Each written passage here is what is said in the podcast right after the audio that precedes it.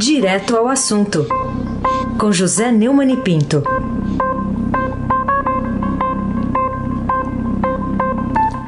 Oi, Neumani, bom dia. Bom dia, Raíssen Abac, Almirante Nelson e o seu pedalinho. Ana Paula de Opa, ela tava com saudade disso. Ela tava com saudade disso, dessa, É, dessa interpretação. A Bárbara que tá Dodó em casa, também quem está em casa de folga é a Carolina Colim, bom dia para ela também. Bom dia a Frânio Vanderlei, Clã Bonfinha, Manuel Alice Isadora. Um bom dia especial para o melhor ouvinte, que é o ouvinte da Rádio Eldorado, 107,3 FM. Raíssa Abac, o craque.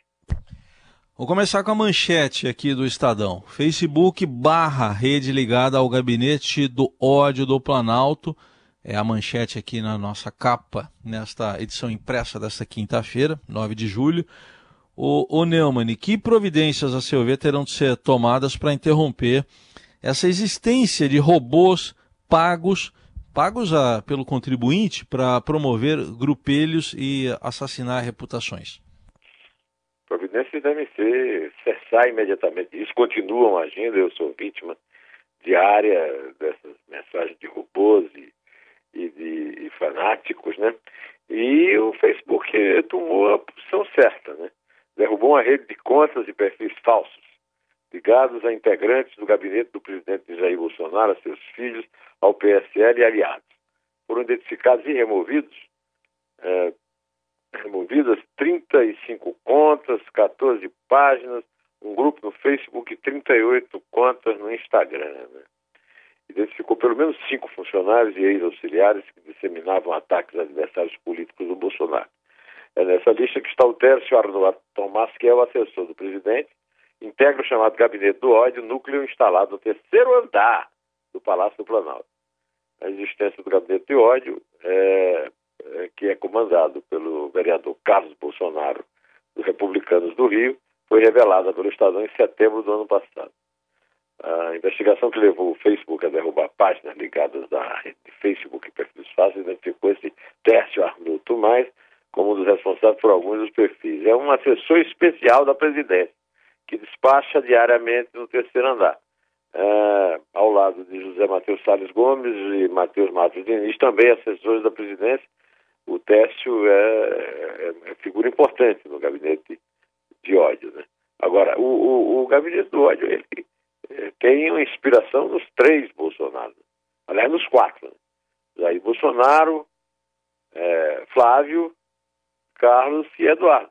Todos precisam ser alcançados por esse alfange demolidor. E também a, a investigação não deve esquecer que o mesmo esquema foi usado na eleição financiado por bilhões de dólares ocultos de empresários e que também precisam ser investigados e revelados, porque tá, todo mundo caiu naquela é, butada né, de, de que, olha, gastou muito pouco dinheiro, não, gastou bilhões, é, desculpe, milhões de reais em, em, em assassinato e é, reputações de adversários e promoção da chapa das chapas ligadas ao bolsonarismo. Pau na máquina, diria meu amigo Raíssen Abac, o craque. Outro destaque do noticiário, Neumani, governo trava repasse de 33 milhões de reais para a Amazônia. Queria saber de você que consequências esse tipo de providência, dada aqui na primeira página do Estadão também, é, poderá exercer sobre a retomada da economia pós-pandemia, prejudicando principalmente a, o agronegócio, né, que está diretamente ligado a essa questão também. É, o, o eu tenho, eu sou um crítico feroz há muito tempo em todos os governos, é, com a facilidade com que os bandidos, cortadores de madeira do mundo inteiro agem no Brasil, porque não tem da vida folgada no resto do mundo, principalmente por causa dos, dos é, políticos do norte que são sócios desses bandidos em quadrilhas que desbatam a Amazônia. Agora, dessa vez, tem o apoio do próprio presidente da República, do ministro do Meio Ambiente, e o resultado disso é desastroso para o Brasil. Né? É, mais de 33 milhões já foram repassados ao Brasil por meio do Fundo Amazônia, programa financiado com dinheiro da Noruega e Alemanha. Estão disponíveis para duas ações, uma de combate incêndio pelo IBAMA e outra para o Ministério da Justiça, ampliar o, o trabalho de fiscalização na floresta pela Força Nacional. Esses recursos estão todos engavetados no BNDES, o IBAMA não acessa o dinheiro há mais de dois anos. No caso da Força Nacional, o único saco ocorreu três anos e meio atrás. Isso é lamentável, que como você lembrou, os, os, os, os empresários estão muito preocupados. Eles e vários políticos foram ao vice-presidente que foi encarregado, o Hamilton Mourão foi encarregado pelo Bolsonaro de, de trabalhar na Amazônia, e, e o, Mourão também está sendo pressionado. O resultado é que minguarão recursos para o Brasil sair é, da, da pandemia para uma crise econômica feroz e, e será atingido por isso, principalmente o agronegócio, que é a nossa galinha é, de ovos de ouro, né? o que salva o Brasil em qualquer crise, principalmente nessa agora. Não, não se pode né, vacilar com esse tipo de coisa. Né?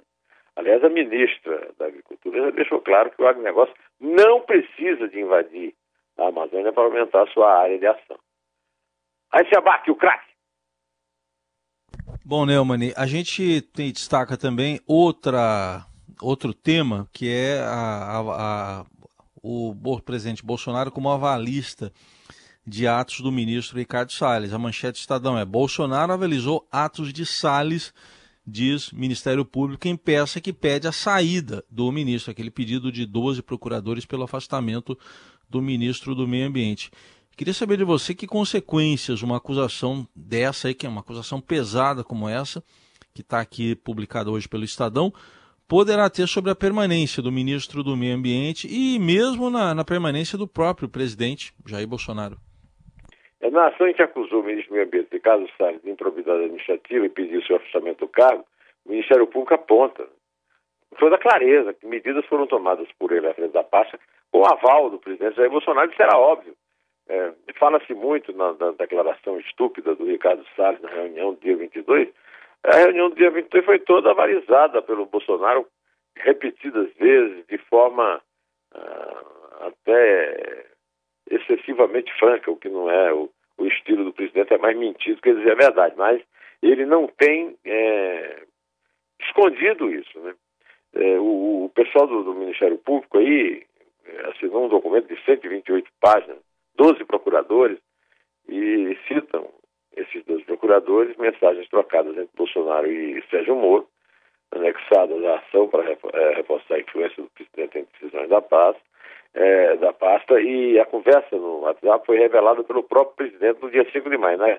Naquela ocasião, com aquela inteligência que ele é peculiar, ele exibiu os jornalistas a tela do celular com as mensagens trocadas com o Moro, divulgando sem querer uma cobrança feita ao ministro, ao ex-ministro, quanto à queima de equipamentos em uma ação de fiscalização do IBAMA em terras indígenas em Altamira, no Pará, ocorrida no início de março.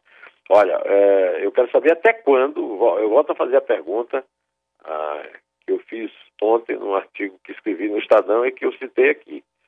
Até quando o Bolsonaro é, fará pouco da nossa sobrevivência tomando esse tipo de atitude? Raíssa Abac, o craque.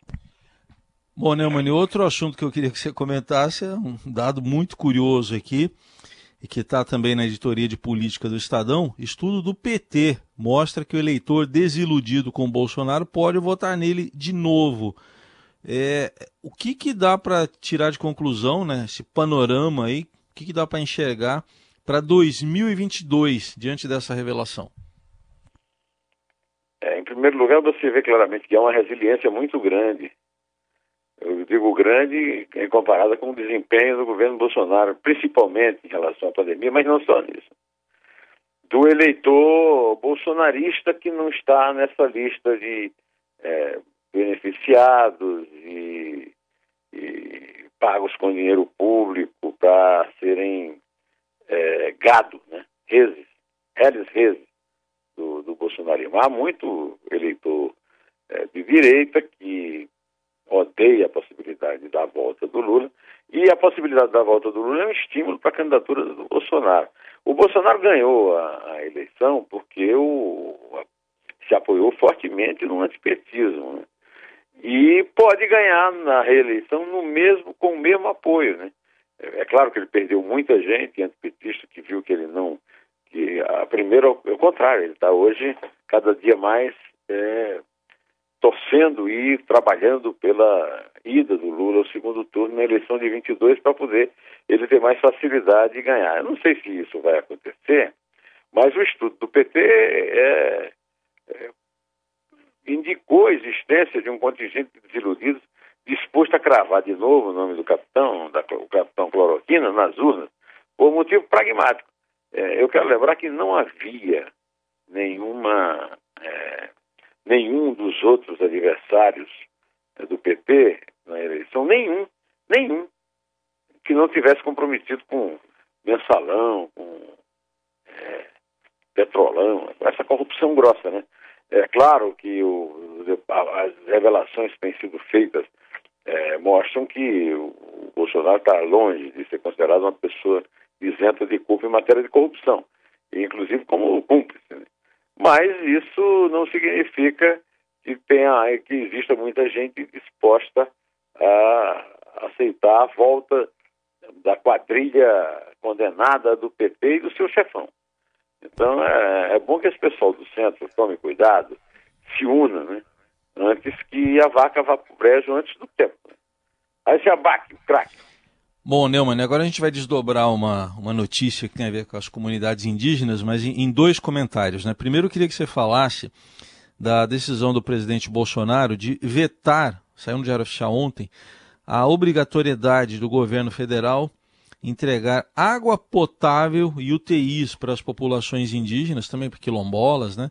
conforme prevê uma lei que foi votada pelo Congresso para protegê-las do contágio, contágio mortal, principalmente nessas comunidades eh, da, das aldeias, né, do coronavírus. O que, que você achou desses vetos aí do presidente? São desumanos. Acho que não seria exagero dizer que são genocidas. É, entidades é, de proteção ao meio ambiente e aos índios conseguiram apresentar, junto com partidos políticos no Congresso, uma lei é, protegendo as comunidades indígenas da da Covid-19. Eu aprendi, eu tenho 69 anos, e aprendi no grupo escolar Jovelina Gomes, em Iraúna, é, que as comunidades indígenas foram dizimadas no Brasil, muito menos que pela ação é, armada, como foi nos Estados Unidos, no oeste dos Estados Unidos pelo general Custer e no sul da Argentina pelo general Roca, mas por agentes patógenos. Os índios é, desprotegidos, né, sem imunidade para as doenças dos brancos morriam é, como se fossem moscas. Né? Agora, a lei entrou em maio, passou até junho no Congresso, uma demora inexplicável, e pior ainda, a demora para sancionar, e vem o presidente com vetos é, de obrigações do poder público, é, como garantir acesso universal à água potável, distribuir gratuitamente materiais de higiene, limpeza, desinfecção de aldeias e ofertar leitos hospitalares e de unidade de terapia intensiva e ventiladores e máquinas de oxigenação sanguínea. Isso é um absurdo e eu acho que tudo, tudo, é, tudo o que o Congresso tem que fazer é derrubar o veto. Até o dia 6, é, já havia aí 12 mil casos de Covid entre indígenas, com 445 mortes é, em 20 estados e em 124 povos diferentes. Isso é um absurdo, demonstra o grau não apenas de desumanidade, mas também de burrice do presidente da República e dos seus sequazes. E o, o Congresso só pode corrigir isso derrubando o veto. É tudo que tem a fazer. Aí se abaque o craque. Bom, mas por outro lado, o ministro do Supremo Tribunal Federal, Luiz Roberto Barroso, determinou que o governo federal adote medidas para proteger os chamados povos da floresta da pandemia da Covid-19 que, né, você já deu alguns números aí, que pode até provocar uma matança generalizada nas aldeias indígenas remanescentes, nas que sobraram, né, no Brasil, né, Neumann? Então teve essa decisão ontem do ministro Barroso. É um extermínio. Agora, decisão é, é tudo que a gente espera do Supremo. O Supremo tem sido, eu critico muito o Supremo pela sua composição, pela, pela sua lerdeza, e nesse caso também, o Luiz Barroso fez tomou uma medida certa, né? os prazos são daqui a um mês, daqui a um mês morreram todos os índios. É, as coisas têm que ser urgentes e, e tem que deter essa senha assassina do, do, do, Jair Bolsonaro e só o Supremo pode fazer isso. O Barroso planejou e é, é, aprovou medidas de planejamento de ações com participação das comunidades, apresentação de planos, tudo isso. Agora, o importante é garantir água é, potável, garantir UTIs, tudo aquilo que o Bolsonaro está vetando. Essa que seria a decisão correta.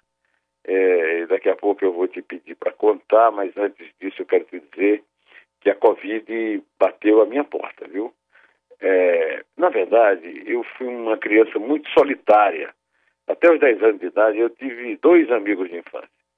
Um amigo meu é Newton, meu irmão, que é um ano mais novo que eu, eu tenho 69, ele tem 68, e oito, outro amigo de infância, muito querido, é um primo, o primo de segundo grau, era primo da, ele era primo da minha mãe e do meu pai, chama José Gomes Pinto, meu companheiro de caminhadas de Uiraúna, sede do município, até a Fazenda Rio do Peixe, onde nós dois nascemos.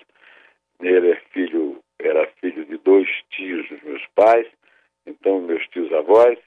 E eu, Désio, é, que é o apelido de José Gomes Pinto, 78 anos, é, nove anos mais velho do que eu, é, foi, passou 22 dias lutando contra a morte até que perdeu a batalha na noite de ontem. Me choca muito porque é aquilo, né, é, como a gente já está sabendo, essa a pandemia, ao contrário do que o capitão cloroquina fica aí espalhando, é uma pandemia que está chegando a, a todos nós. Chegou a mim, eu estou muito sentido, muito uhum.